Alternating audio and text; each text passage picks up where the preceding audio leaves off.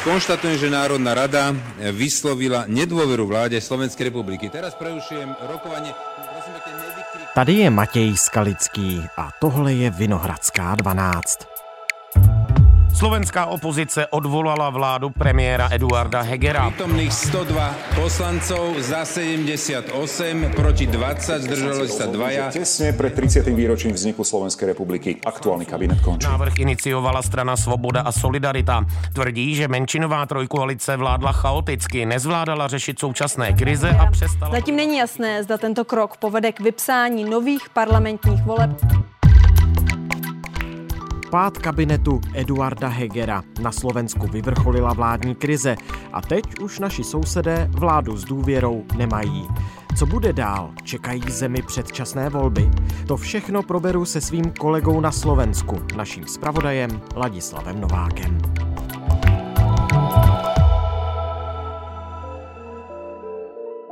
Dnes je pátek, 16. prosince. Ahoj Láďo, zdravíme tě do Bratislavy. Ahoj Matěj. Třaskavá informace, nová zpráva. Slovenská sněmovna vyslovila nedůvěru vládě. Prosím tě, co přesně to v tuhle chvíli znamená?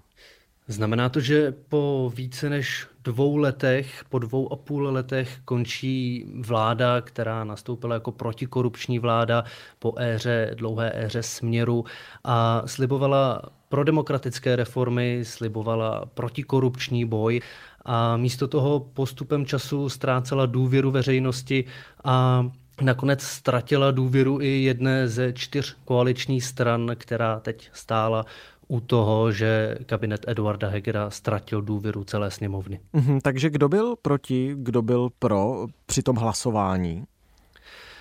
Proti byla většina opozice, proti byla strana Svoboda a Solidarita, která tedy iniciovala celé to hlasování o nedůvěře. K ní se přidala ještě strana Hlas, tedy sociální demokracie Petra Pellegriniho, bývalého premiéra a někdejšího člena strany Směr, který si později založil vlastní stranu. Tyto dva subjekty společně podali návrh na vyjádření nedůvěry.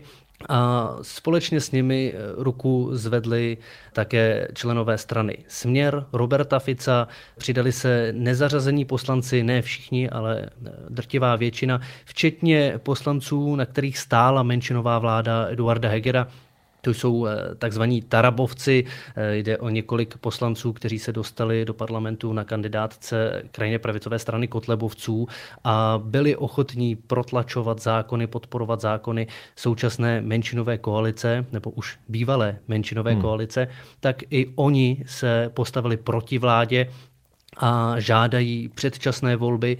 A zajímavé na tom je, že proti vládě Eduarda Hegera se postavili i tři koaliční poslanci, konkrétně to byli tři poslanci ze strany Smerodina. Mm-hmm. No, v tom případě, pokud by se vládní poslanci nepostavili proti vládě, tak eh, by to hlasování neprošlo, protože teď prošlo hlasy 78 poslanců, stačilo tedy 670, ale 78 bez tří. Ano, ta čísla byla velmi těsná. Ono hlasovat se mělo původně v úterý, na Češ eh, došlo k odkladu. Koalice si dokázala vyjednat ještě dvoudenní odklad, aby měla prostor na diskuzi, na snahu přesvědčit nezávislé, případně členy opozice, aby její vládu dál podporovali.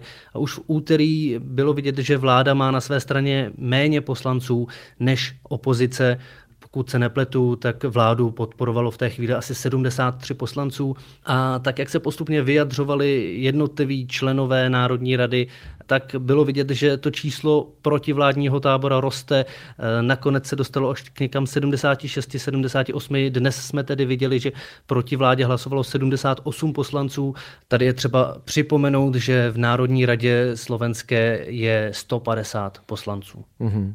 No a jaké jsou teďka, Láďo, reakce? Já jsem zaznamenal zatím jeden jediný výrok, a to Roberta Fica, šéfa Směru, že šlo o teď nevím, jestli budu přesně citovat, ale on zmiňoval, že to byla mimořádně špatná vláda, nejohavnější, snad řekl vláda v historii Slovenska, takže je rád, že padla, ale tak zrovna tato slova zrovna od něj se asi dala čekat. Protože toto byla mimoriadne zlá vláda, která ohrozovala budoucnost Slovenské republiky, rozvrátila verejné financie, sociálny štát, právny štát, preto bylo to správné. Ano, od Roberta Fica přesně takové výroky na adresu vlády jsou a byly běžné. Fico patří k těm nejhlasitějším kritikům a často sahá k tomu populistickému slovníku, k tomu burcování svého elektorátu. Ale vyjádření na adresu současné vlády a její neschopnosti nezaznívaly jenom ze, od šéfa směru. Například šéf strany Hlas Peter Pellegrini označil vládu za špatnou a neschopnou. této vlády. Padla táto neschopná, amatérska, babrácká vláda, která na Slovensku způsobovala chaos, která to, že se podařilo jí svrhnout takhle krátce před vánočními svátky, označil za nejlepší dárek Slovákům pod stromeček. No a strana Svoboda a Solidarita, která stála u toho zrodu, u toho odvolávání, tak eh, ta zdůraznila, že to celé bylo vlastně o Igorovi Matovičovi, o tom, aby on skončil ve vládě a předseda strany Richard Sulík zdůraznil také, že není normální, aby nejenom opozice usilovala o odvolání vlády, ale aby se na tom podíleli právě i poslanci koaličních stran.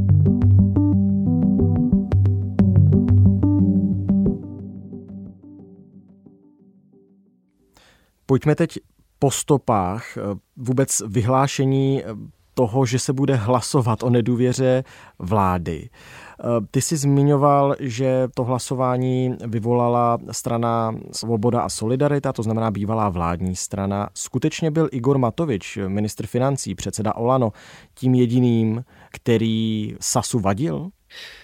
To napětí, ten spor mezi Richardem Sulíkem, šéfem strany Svoboda a Solidarita a šéfem hnutí Olano, strany nebo hnutí obyčejní lidé a nezávislé osobnosti, je opravdu dlouhodobý, takže ten požadavek na odchod Igora Matoviče byl jedním z těch úplně nejzásadnějších. Strana Olano ještě v době, kdy byla součástí vládní čtyřkoalice, tak eh, vyčítala Igoru Matovičovi jeho chaotické vládnutí, jeho impulzivní nápady, na Slovensku se tomu lidově říká atomovky. Igor Matovič často přichází s takovými nápady, které mají ohromit, mají zapůsobit na voliče, ale nejsou promyšlené. A Matovič je pak natvrdo protlačuje skrz parlament a prosazuje a nepřipouští žádné jiné řešení toho daného problému. To bylo dlouho terčem výtek právě ze strany Svobody a Solidarity. A právě proto vznikla také koaliční krize v létě. Na začátku léta strana Svoboda a Solidarita dala ultimátum, že do dvou měsíců je potřeba, aby Igor Matovič se vzdal své funkce, aby se vzdal eh, funkce ministra financí. A pouze v takovém případě byla strana SAS ochotná v koalici setrvat.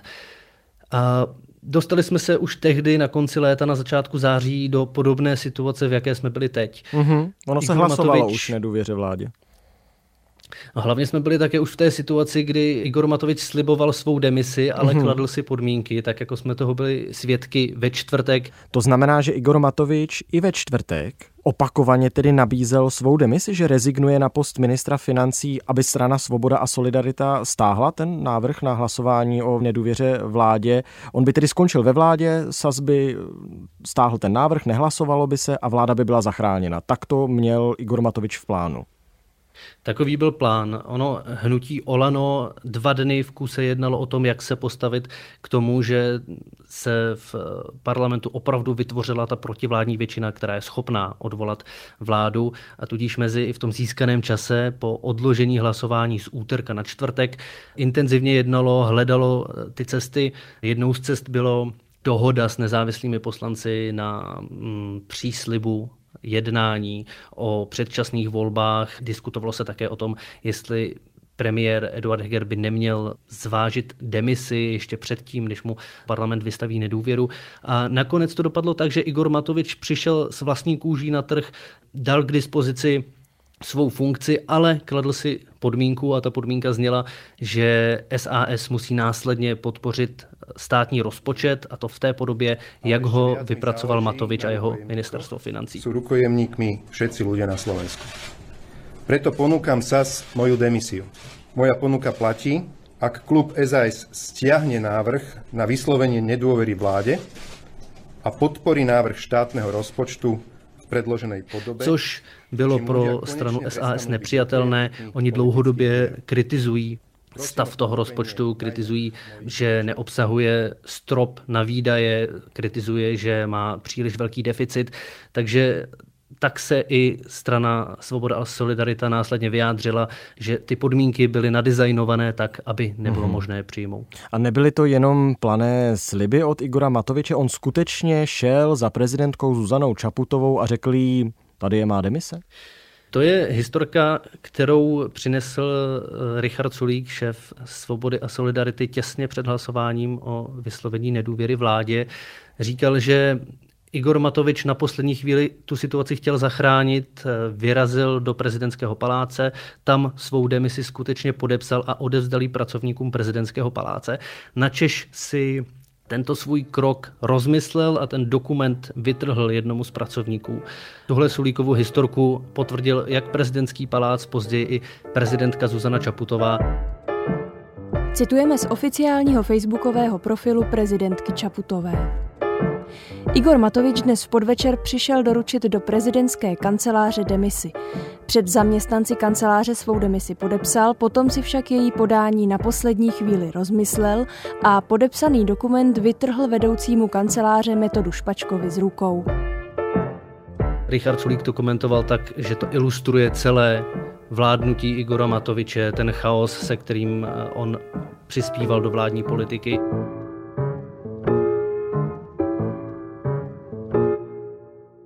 A předseda Olano, Igor Matovič, už nějak zareagoval, Láďo, na to, že tedy na Slovensku padla nakonec vláda? Matovič se zatím vyhnul novinářské otázce na to, jak velký podíl si myslí, že on má sám na pádu vlády ale co bylo zajímavé, zaznělo od něj, že od premiéra, tedy svého stranického podřízeného, od Eduarda Hegera, měl absolutní svobodu v tom, jestli demisi podá nebo ne. A je prý rád, že si to nakonec rozmyslel, i když v tu chvíli, kdy vytrhl ten dokument eh, úředníkovi prezidentského paláce, tak prý měl slabou chvilku. Hmm. Uh, ono je zajímavé, jak Matovič eh, komunikoval celou tu snahu strany Svoboda a Solidarita a zbytku opozice o vyslovení nedůvěry. On vlastně varoval před tím, že ta současná koalice vznikla proto, aby u moci nebyli lidi, kteří vládli spolu s Robertem Ficem, strana Směr, Vláda vznikla proto, aby bojovala s korupcí, s klientelismem a to je něco, co on se snažil udržet a říkal, že pád vlády a případné vyhlášení předčasných voleb je vlastně červeným kobercem nataženým pro Roberta Fica a jeho možný návrat do politiky, do vládních křesel, protože přesto, že Robert Fico není první v těch průzkumech veřejného mínění, tak eh, na první příčce figuruje strana Hlas, což jsou vlastně bývalí kolegové Roberta Fica, kteří se později oddělili a zatím není jasné, hmm. jestli po případných volbách Petr Pellegrini bude spolupracovat s Robertem Ficem nebo ne. No, on však Igor Matovič porazil Roberta Fica, byl na Slovensku mnohými Slováky určitě považován za určitého hrdinu a pak tedy dospěl do konce, do kterého dospěl, protože sice demisi nepodal, ale ve vládě stejně skončí, protože končí celá vláda. Tak si tak říkám, co na to musí říkat Slováci, jestli ještě někomu, jako je Igor Matovič, vůbec důvěřují. Igor Matovič dostal velký mandát od slovenských voličů. Jeho hnutí vyhrálo minulé volby v roce 2020 se ziskem tuším 25% hlasů a v současné době se Olano pohybuje někde kolem, je to jednociferné číslo, někde kolem 8% Takže Igor Matovič sám má tak nízkou důvěru, že klesl někam k 10%, pohybuje se na úrovni popularity Mariana Kotleby a patří k těm nejméně oblíbeným politikům na Slovensku. Takže on tu důvěru, kterou měl řekněme lidově, prošustroval, ztratil a jeho vláda teď bude pravděpodobně jedna z těch nejméně populárnějších ve slovenské moderní historii. Takže nesledujeme pouze pád vlády, která, připomeňme, měla na začátku ústavní většinu, nějakých 95 poslanců, ale i politický pád jedné mnoha Slováky nenáviděné teď eh, osoby a totiž eh, Igora Matoviče? Dá se říct, že ten pád osoby Igora Matoviče a jeho hnutí Olano je propojený, protože do velké míry platí to, že Igor Matovič je hnutí Olano. On rozhoduje o tom, co se v hnutí děje. Často se mluví o tom, že nikoli Eduard Heger, ale Igor Matovič byl stále premiérem, přestože už jednou musel se té premiérské pozice vzdát a stáhnul se na pozici ministra financí, tak dále řídil to, co se bude ve vládě dít. A ukazuje se to i na tom čtvrtečním dění, na tom, že Igor Matovič měl, jak už jsem říkal, absolutní svobodu v tom, jestli demisi podá nebo nepodá. Eduardu Hegerovi se často vyčítalo, že se ostřeji nepostaví vůči Matovičovi, že ho nesrovná eh, do latě. Ta volba, která teď byla před eh, hnutím Olano, byla vlastně, jestli odejde Igor Matovič, a nebo jestli bude zachráněná vláda a dopadlo to tak, jak to dopadlo. Zmiňovali jsme prezidentku Zuzanu Čaputovou s ohledem na to, že za ní tedy byl Igor Matovič v paláci, tak eh, nějakým způsobem ona komentovala to, že na Slovensku tedy padla vláda, nebo účastnila se, vyjednávala o tom, aby se to třeba nestalo?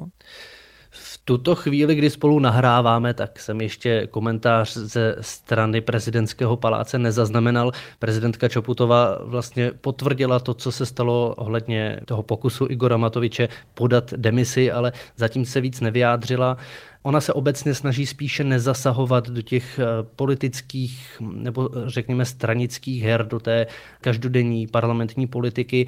Uvědomuje si, že její role jakožto prezidentky je nadstranickost, Vyjádřila se v tom smyslu, že ta krize vlády je téma pro vládu, téma pro parlament, ale její eh, pravomoci sem nesahají. Na druhou stranu teď po pádu vlády se ona stává tím významným hráčem, tím, kdo bude rozhodovat, kam bude slovenská politika směřovat.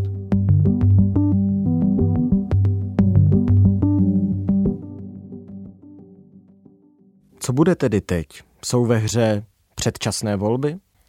Předčasné volby jsou jedna z možností, kterou si část Národní rady určitě přeje, část stran chce využít toho, že v volických průzkumech mají vysoké potenciální zisky. Je to zejména strana Hlas a strana Směr. A i jiní politici volají potom, aby se znovu rozdali karty, aby ten chaos, který zavládl, rozhodli voliči, aby se znovu prostřel ten politický stůl. Ale u předčasných voleb je tady takový malý zádrhel. Slovenská ústava je v tuto chvíli neumožňuje. Neumožňuje zkrátit volební období současné vládě. Je to tím, že příslušný zákon zrušil ústavní soud a je tedy třeba tuto položku do ústavy znovu doplnit. A protože je to ústavní zákon, tak je potřeba dát dohromady 90 hlasů v Národní radě. Takže mm, je tu ještě tato překážka, že hmm. se poslanci musí dohodnout na tom, aby zařadili tento bod do ústavy a potřebují k tomu celých 90 hlasů. Jak tedy rozumět slovům předsedy parlamentu Borise Kolára ze strany Jsme rodina, který už informoval, že ty předčasné volby by mohly být a mohly by být v květnu nebo v červnu? Eh, naším primárním a prioritním záujmom je, aby boli parlamentné voľby čo najskôr. Nie, aby tu vládla nejaká vláda e, úradníkov, ktorí neprešli cez voľby, alebo aby to neboli ani e, možno e, príslušníci nejakej strany, ale že to proste niekto zvonku príde a bude tu na rok vládnuť. Toto by som určite nechcel, lebo taká vláda nebude mať legitimitu. Taká vláda ono se dá očekávat, že to nebude zas až takový problém těch 90 hlasů dohromady dát. Předpokládám, že u některých stran tato iniciativa narazí, mohlo by to být právě hnutí Olano, které nebude pro předčasné volby. Strana SAS také nesouhlasí s tím, aby se hned přikročilo k předčasným volbám. Na druhou stranu panuje obecná schoda, že by bylo potřeba toto do ústavy doplnit. Je to očividně prvek, který v tom zřízení v tuto chvíli chybí a který omezuje možnosti, jak nakládat s vládními krizemi, tak jak jsme teď svědky. A nabízejí si tedy i nějaké jiné alternativy, než uspořádat předčasné volby? Napadá mě třeba nějaký plán na širší rekonstrukci vlády? To je právě možnost, která by se pravděpodobně zamlouvala straně SAS. Rekonstrukce vlády možná je, ale v tu chvíli je potřeba, aby samozřejmě měla dostatečnou podporu v Národní radě. To znamená, aby se za ní postavilo 76 poslanců a už delší dobu se hledá taková většina a zatím se najít nepodařila. Je otázka, jestli to zamíchání kartami, které je spojené s aktuálním pádem vlády, přinese nějaká nová spojenectví, nějaké nové možnosti, jak dál spolupracovat. Ale stejně tak je to s možností úřednické vlády, kterou by tedy do předčasných voleb mohla jmenovat prezidentka Zuzana Čaputová.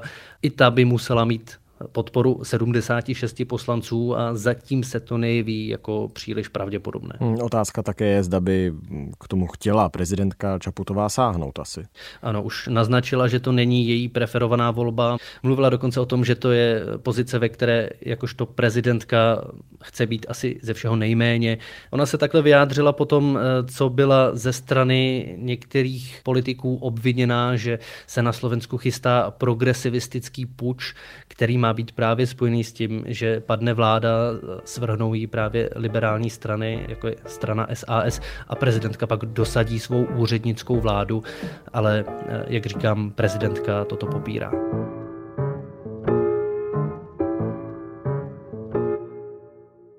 Láďo, úplně na závěr, já se nemůžu nezeptat, už jsme tu zmínili otázku státního rozpočtu, nejdůležitějšího zákonu roku, můžeme říct. Tak, jak jsem pochopil, Slovensko ho stále nemá přijatý, totiž státní rozpočet na příští rok, tak teď se bude pro něj asi muset schánět eh, rychle podpora nějaká. Je to tak, eh, rozpočet zatím stále není. Už před tím hlasováním o nedůvěře vládě existovaly názory, zaznívaly hlasy, že by se nemělo k tomu hlasování přistoupit dřív, než eh, bude jasné, jestli současná vláda bude pokračovat. A asi nebude jednoduché najít tu požadovanou většinu, protože Žádná z těch stran zatím neví, jestli to bude ona, kdo bude určovat budoucí rozpočet Slovenska, ale samozřejmě je tu touha vyhnout se rozpočtovému provizoriu a na schválení rozpočtu jsou také navázány další důležité věci, jako je vyplácení pomoci, zvyšování platů lékařům, pokud se nepletu, pomoc lidem v době vysoké inflace, energetické krize a to se samozřejmě bez schváleného rozpočtu dělat nedá. Tak moc krát díky, že jsme to společně mohli, Láďo, probrat a zdravíme tě do Bratislavy ještě jednou. Děkuji za pozvání a zdravím zpátky do Česka.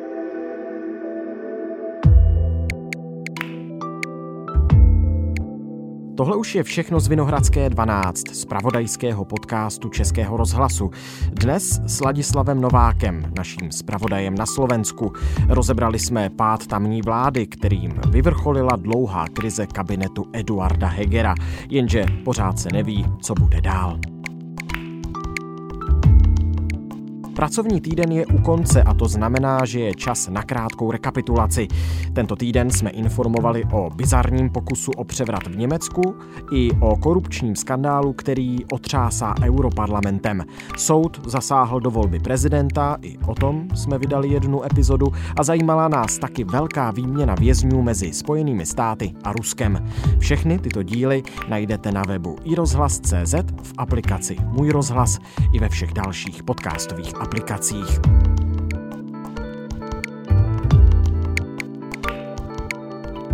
Naslyšenou v pondělí.